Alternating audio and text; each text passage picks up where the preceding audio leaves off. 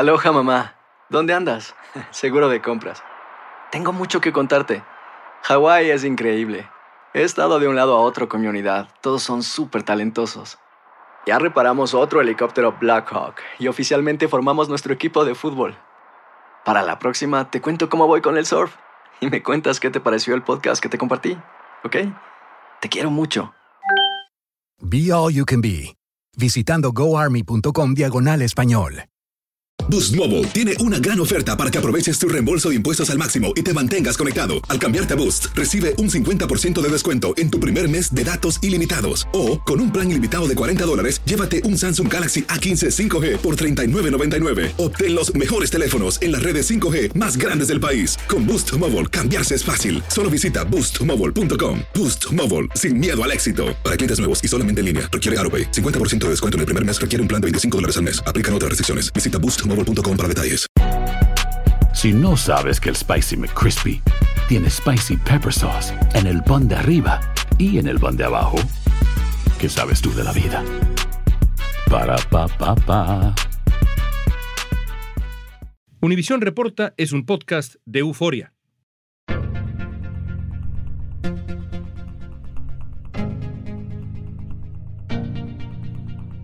En México continúa la polémica tras el hackeo que sufrió la Secretaría de la Defensa Nacional. El mes pasado, la Secretaría de la Defensa Nacional de México fue víctima de un hackeo masivo que reveló, entre otros asuntos, que el ejército lleva a cabo labores de espionaje. La información filtrada revela que el ejército lleva años espiando a activistas en todo el país.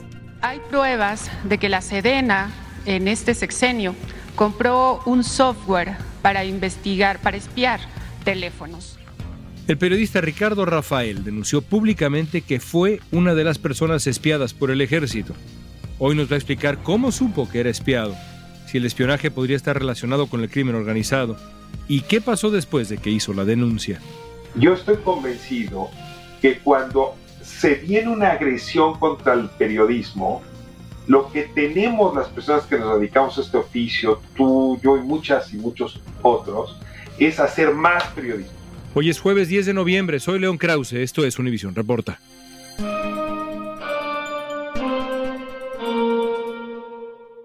A principios de octubre, el ejército mexicano fue hackeado y se dieron a conocer documentos relacionados con la compra del programa de espionaje Pegasus.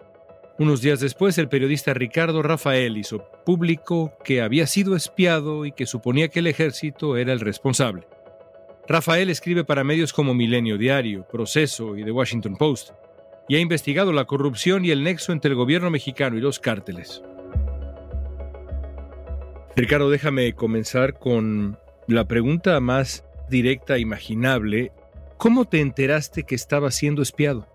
Sí hubo una primera alerta por allá del 2017, 2016, cuando pues un grupo muy amplio de activistas y algunos periodistas, entre ellos Carmen Aristegui, reportaron haber sido espiados por malware Pegasus. Te confieso que en ese momento no le presté tanta atención.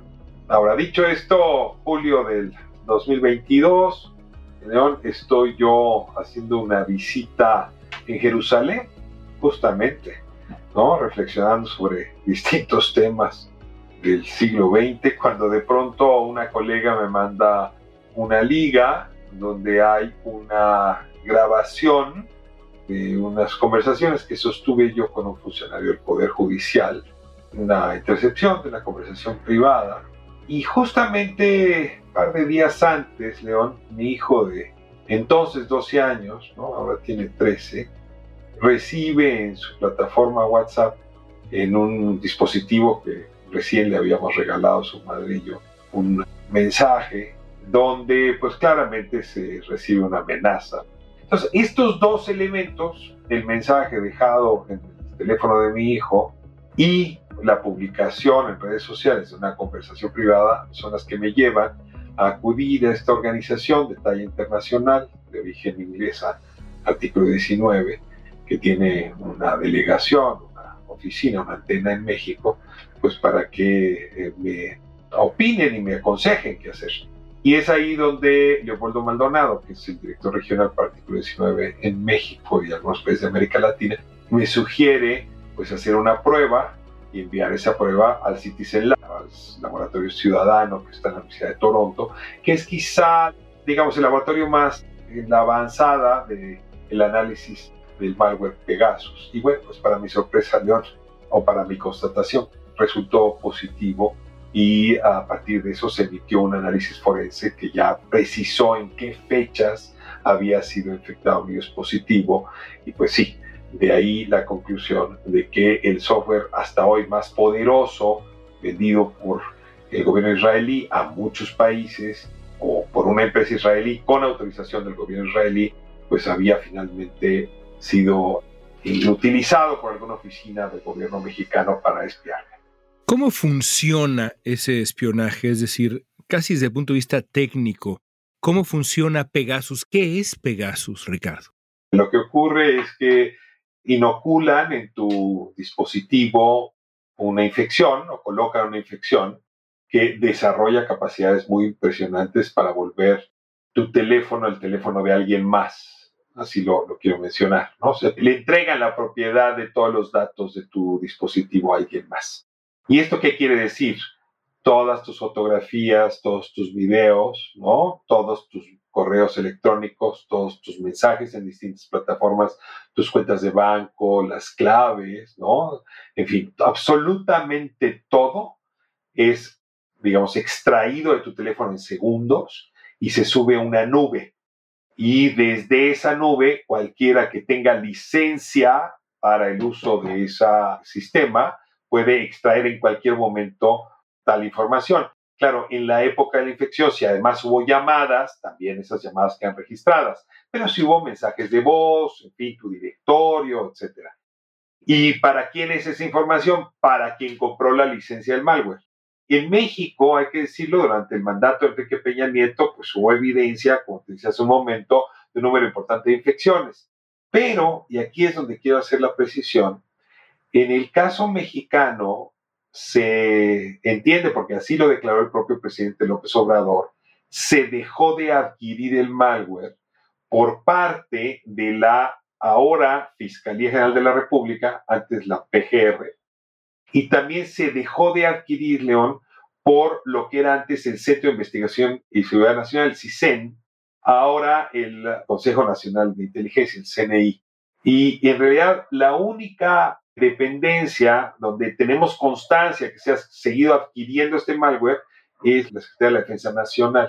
Entonces, esto vuelve muy delicado el asunto porque el presidente López Obrador ha dicho que ya no espía a nadie, pero hay evidencia contundente de que la Secretaría de la Defensa siguió adquiriendo este malware. Hay dos periodistas y un defensor de derechos humanos cuyos teléfonos fueron infectados. ¿Y sabía usted de esta compra que realizó la Sedena? ¿Y quién autorizó al ejército para espiar? Por convicciones, por principios, no espiamos a nadie. Y aquí es donde mi caso se vuelve curioso, por atípico.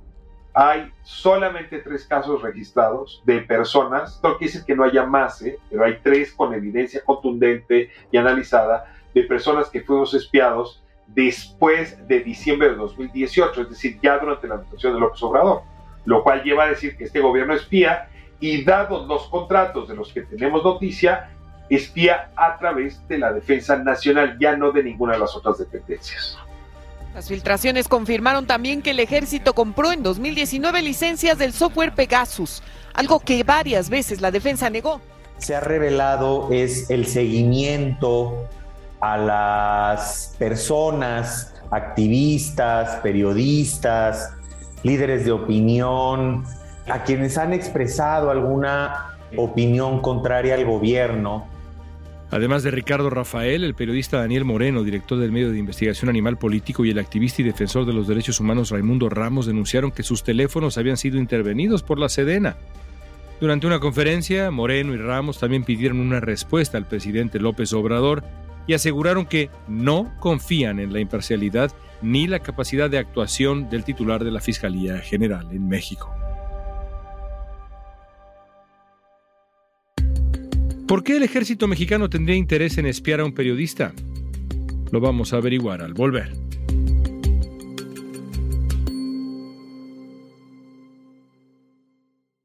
Boost Mobile tiene una gran oferta para que aproveches tu reembolso de impuestos al máximo y te mantengas conectado. Al cambiarte a Boost, recibe un 50% de descuento en tu primer mes de datos ilimitados. O, con un plan ilimitado de 40 dólares, llévate un Samsung Galaxy A15 5G por $39.99. Obtén los mejores teléfonos en las redes 5G más grandes del país. Con Boost Mobile, cambiarse es fácil. Solo visita boostmobile.com. Boost Mobile, sin miedo al éxito. Para clientes nuevos y solamente en línea, requiere AroPay. 50% de descuento en el primer mes requiere un plan de 25 dólares al mes. Aplican otras restricciones. Visita para detalles. Hay gente a la que le encanta el McCrispy y hay gente que nunca ha probado el McCrispy. Pero todavía no conocemos a nadie que lo haya probado y no le guste. Para pa pa pa. ¿Qué tal mi gente? Te saluda Emanuel González de Mark Wahlberg Auto Group. Somos la agencia más grande de Chevrolet y GMC de todo Columbus, donde encuentras los carros y camionetas nuevos, cero millas al mejor precio. También contamos con más de 800 carros usados de todas las marcas en inventario. Te podemos aprobar con número ITIN y aceptamos identificación o pasaporte de tu país. En Mark Wahlberg te esperamos con los brazos abiertos. Visítanos hoy mismo, 3900 West Broad Street, al oeste de la ciudad, a un lado del casino. Te atendemos completamente en español. Márcanos ya, 833-699-0792. Después de confirmar que había sido víctima de espionaje, el periodista Ricardo Rafael publicó un artículo de opinión en el Washington Post en el que contaba los hechos. En la nota explicaba que hacer la denuncia públicamente no había sido una decisión fácil por las implicaciones que podría traerle a él y a su familia. Explicabas, en un texto emotivo, incluso diría yo, que fue una decisión difícil compartir públicamente, como lo estás haciendo ahora de nuevo, recordando lo que viviste que fuiste una de las personas espiadas. ¿Por qué fue difícil compartirlo públicamente? Hay dos razones, o casi tres, déjame plantearlas para no hacerlo. La primera que yo enfrenté es de carácter familiar. La reacción inmediata de quienes acompañan el entorno de un periodista es no nos arriesgues más. Nosotros no somos la esposa, el hijo, la familia de un soldado ni de un astronauta. En todo caso, lo somos de un periodista y cuando las vidas de un periodista se construyen, no se construyen para jugar al mártir o jugar a, la seguridad, ¿no? Entonces sí había como una idea de, ¿y si volteamos para otro lado? ¿Y si hacemos como si esto no estuviera pasando y simplemente cambias los temas que estabas investigando? Y la verdad es que es muy tentador como mirar hacia otra dirección. Pero el propio oficio periodístico tiene sus propios dilemas y yo estoy convencido que cuando se viene una agresión contra el periodismo, lo que tenemos las personas que nos dedicamos a este oficio, tú, yo y muchas y muchos otros, es hacer más periodismo. A esto debo sumar que aún si puedo tener dudas sobre las instituciones que procuran justicia en México o incluso ¿no? las que administran justicia, me refiero a los jueces y en primera instancia a los fiscales, creo que vale la pena fijar posición sobre cuál es la ruta de enfrentar estos embates contra la libertad de expresión y es la vía institucional. Esto segundo fue complicado porque así como la familia tuvo dudas de continuar por el paso, el camino que estaba yo tomando, algunas de las empresas de medios para las cuales colaboro tuvieron grandes dudas de que esta era la ruta más correcta. Algunas de esas empresas, muy rápido, León, corrieron para decirme que lo pertinente era meter la cabeza como la avestruz a la tierra. Y hubo que decirles que la mejor manera de proteger a mi hijo y a mi familia de lo que estaba ocurriendo era haciendo más periodismo y por lo tanto presentando no solamente las pruebas públicamente ante mi propio gremio, sino ante la Fiscalía General, es decir, procurar una investigación. El tercer arco que hubo que vencer y ahí salí derrotado es que yo quise suponer, León, que a mí me estaba espiando alguna oficina de inteligencia de la Secretaría de la Defensa, pero también quise de buena fe suponer que el presidente de la República no lo sabía. Y entonces que si yo presentaba públicamente la denuncia, perdóname la ingenuidad, el presidente que no ha parado de decir que su gobierno no se espía, iba a ordenar una investigación. Sí, así como yo le tengo fe a las instituciones, espero que las instituciones le tengan fe a un ciudadano. ¿no? Es un poco el acuerdo recíproco de la democracia. Y yo sí esperaba que el presidente inmediatamente dijera, a ver, aquí hay evidencia, se está presentando, vamos a investigar.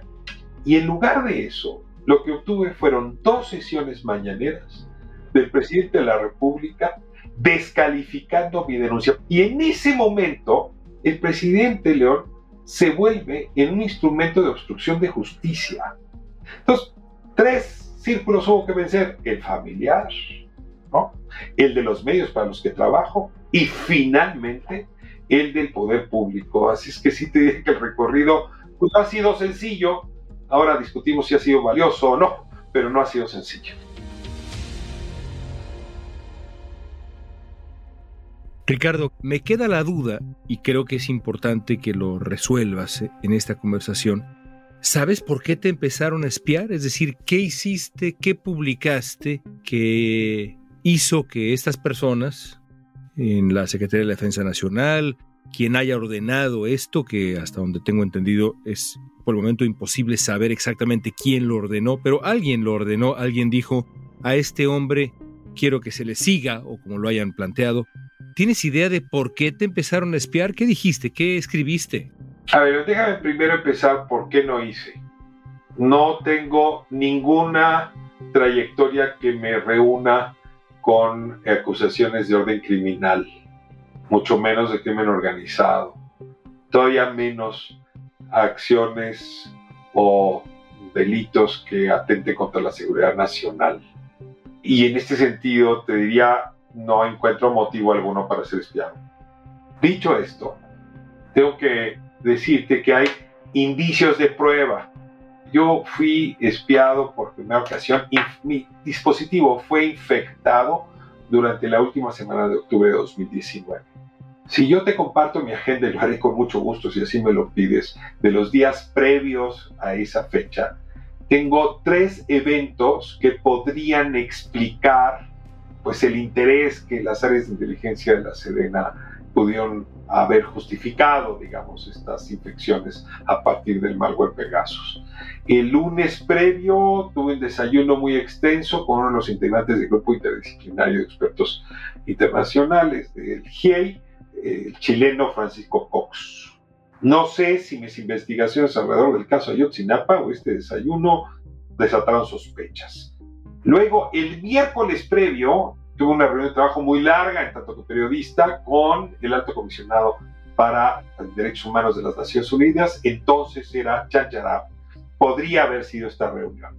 Y en ese sentido, ¿qué hablé con Jan Yarab? De lo mismo que hablé con Francisco Cox, de la participación del ejército en la desaparición eventual de los normalistas de Ayotzinapa. Ahora, hay un tercer evento que pareciera ser el más relevante. Yo presento un relato de no ficción que se llama Hijo de la Guerra, que es un trabajo que realicé León durante cuatro años de mi vida sobre la fundación del grupo paramilitar Los Zetas, que fue el brazo armado del cártel del Golfo, donde confirmo que ese grupo paramilitar, que en realidad se origina por 20 individuos, que fueron formados por el ejército mexicano como militares de élite, luego enviados al fuerte Hood, que es el fuerte más grande que en los Estados Unidos, está ahí en Texas, en donde se forman en inteligencia militar, pues muchas de las gentes que luego en Afganistán y otras de las guerras de Estados Unidos con el mundo han demostrado las actividades más ruines y más viles de cualquier ejército. Bueno, ahí los formaron. Los Zetas controlaban el narcotráfico, el comercio e imponían su ley. La complicidad con las autoridades les permitió... Se recibía protección de los dos niveles de gobierno, que era el municipal y estatal. ¿Cómo me enteré de esto? Porque durante dos años de esta investigación pude entrevistar a uno de los 20 fundadores de los Zetas. Y luego estos fundadores los regresaron a México y como les faltaban agentes de la policía judicial, se les ocurrió la maravillosa idea, y esto es en la época de Ernesto Cedillo, devolverlos a agentes de la Policía Judicial en la frontera entre Tamaulipas y Texas, en Matamoros, en Reynosa. Y estando ahí como agentes de la judicial, siendo ellos militares y cobrando tanto en la fiscalía como en el ejército, el Cárdenas Guillén, que era el líder del cártel del Golfo, se los llevó como guardia pretoriana suya, como guardia que le protegiera, y luego les encarga, León, que ellos formen un ejército de 500 paramilitares, que son los que al principios del siglo XXI comienzan esto que hoy conocemos como la guerra por las drogas, la guerra de las drogas, en fin, la violencia que lleva 20 años asolando este país. Así que lo que quizá ocurrió es que comenzaste a ser espiado, o al menos eso es lo que entiendo de lo que nos sugieres, y suena lógico como un trayecto hacia este episodio tan pero tan desagradable, la palabra se queda muy corta, de espionaje, te comenzaron a espiar por hacer periodismo relacionado con las actividades de las Fuerzas Armadas Mexicanas. Yo creo que la publicación de ese libro y alrededor de 20 entrevistas que di en ese momento, repitiendo lo que te acabo de decir hoy, es lo que despertó el interés de las áreas de inteligencia para procurar, digamos, para realizar la primera ficción mi teléfono. A esto te añado que los únicos contratos que existen con el NSO Group a través de intermediario en México con la defensa demuestran que nadie más tenía Pegasus. O sea, solo la defensa lo tenía. Y luego a esto súmale que las otras dos personas espiadas, pues ambos, León, también hicieron investigación en esa frontera, en la frontera chica de Tamaulipas, y también sobre los vínculos entre narcotráfico y el ejército. Entonces, hay indicios de prueba para asumir que la investigación que hemos realizado varios periodistas sobre el vínculo entre militares y narcotráfico en la frontera chica de Tamaulipas pudo haber sido la razón por la que decidieron infectar nuestros dispositivos, sea para hacerse de información que les sirviera para saber más sobre el fenómeno, o sea para proteger a algunos de esos militares que participaron de manera corrupta en esos vínculos con el crimen organizado. De eso no te podría decir cuál fue el motivo, pero en cualquier caso, pues fue una infección ilegal. La Red en Defensa de los Derechos Digitales, artículo 19 y otras eh, organizaciones emitieron un comunicado en el que lamentaron la postura del presidente mexicano López Obrador. El presidente López Obrador siguió defendiendo a las Fuerzas Armadas de este país, aseguró que no se espía a nadie y que más bien sus labores tienen que ver con la inteligencia. No es cierto, ellos tienen labores de inteligencia, que no de espionaje. Según las organizaciones, el presidente de México no presentó evidencias para refutar el espionaje y agregaron que es preocupante que avale las labores de inteligencia, entre comillas, del ejército, cuando la institución carece de facultades legales para hacer algo así. El presidente López Obrador, ya nos decías, desestima, por decirlo menos, todo esto que hemos platicado. Ha dicho que en su gobierno no se espía y punto, eso sabemos, es una mentira, pero no solo eso, descalifica a las personas espiadas y a quien muestra evidencia de ese espionaje, los descalifica argumentando que tienen vínculos con el conservadurismo, es una estrategia de mis oponentes, en fin, tú has dicho que sientes desamparo. ¿Por qué escogiste la palabra desamparo? ¿En qué consiste esa palabra y ese desamparo en el contexto que nos has descrito en esta conversación, Ricardo? Mira, lo primero tiene que ver con el actor que te espía.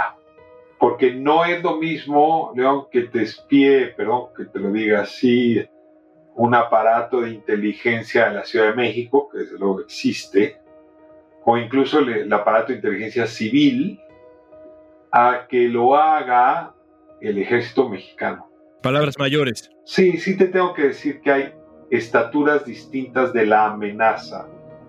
Y pues es que se trata de la institución responsable de la seguridad nacional. Y en ese sentido, los márgenes de maniobra, por un lado, y la ausencia de controles parlamentarios, institucionales, son casi totales. Entonces también sentiste temor, Ricardo? ¿Sientes temor?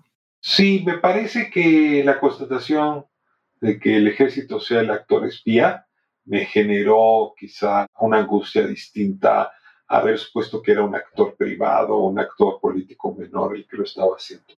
Cuando uno hace periodismo sabes muy bien, ¿no? Que te pueden estar espiando todo el tiempo. Pero claro, es que es distinto quien lo hace. Entonces, a ver, estoy frente a un actor muy poderoso y, lo voy a decir con mucha claridad, León. Es el actor hoy, otra vez, de la historia del país, con la agenda política más influyente en el devenir cotidiano.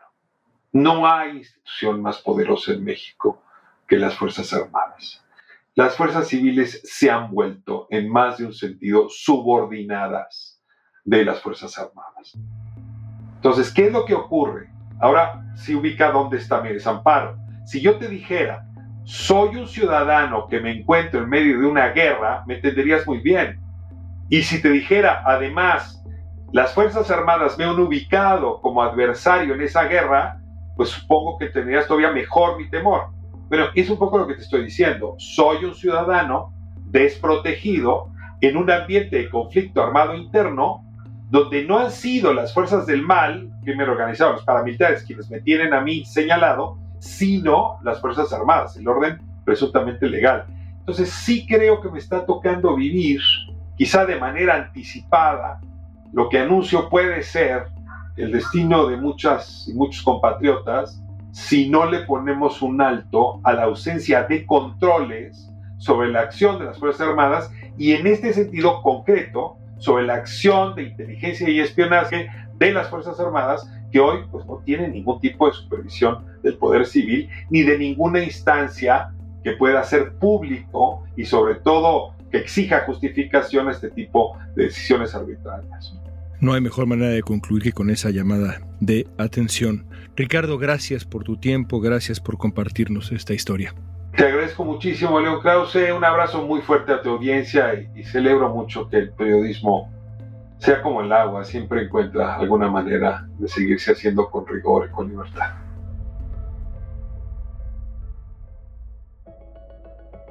La Procuraduría General de la República informó que está investigando la compra de Pegasus por parte de la administración anterior y si la compra se llevó a cabo de manera legal, esto según Reuters. La adquisición del programa equivale a 23 millones de dólares y los fiscales también están investigando para establecer si había justificación para su compra. Para Daniel Moreno, el otro periodista espiado, la duda que queda en el aire es el papel de López Obrador. Si el presidente no sabía sobre el espionaje, es grave, porque sugeriría que el ejército esté espiando sin autorización.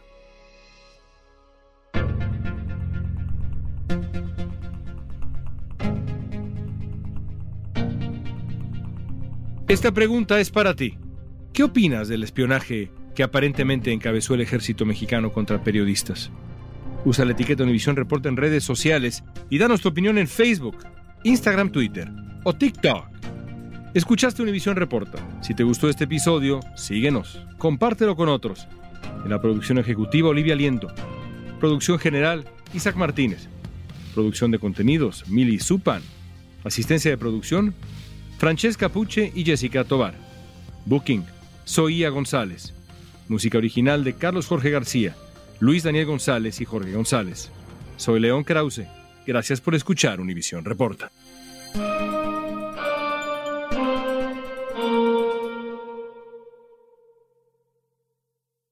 Boost Mobile tiene una gran oferta para que aproveches tu reembolso de impuestos al máximo y te mantengas conectado. Al cambiarte a Boost, recibe un 50% de descuento en tu primer mes de datos ilimitados. O, con un plan ilimitado de 40 dólares, llévate un Samsung Galaxy A15 5G por $39.99. Obtén los mejores teléfonos en las redes 5G más grandes del país. Con Boost Mobile, cambiarse es fácil. Solo visita boostmobile.com. Boost Mobile, sin miedo al éxito. Para clientes nuevos y solamente en línea, requiere AroPay. 50% de descuento en el primer mes requiere un plan de 25 dólares al mes. Aplican otras restricciones. Visita para detalles.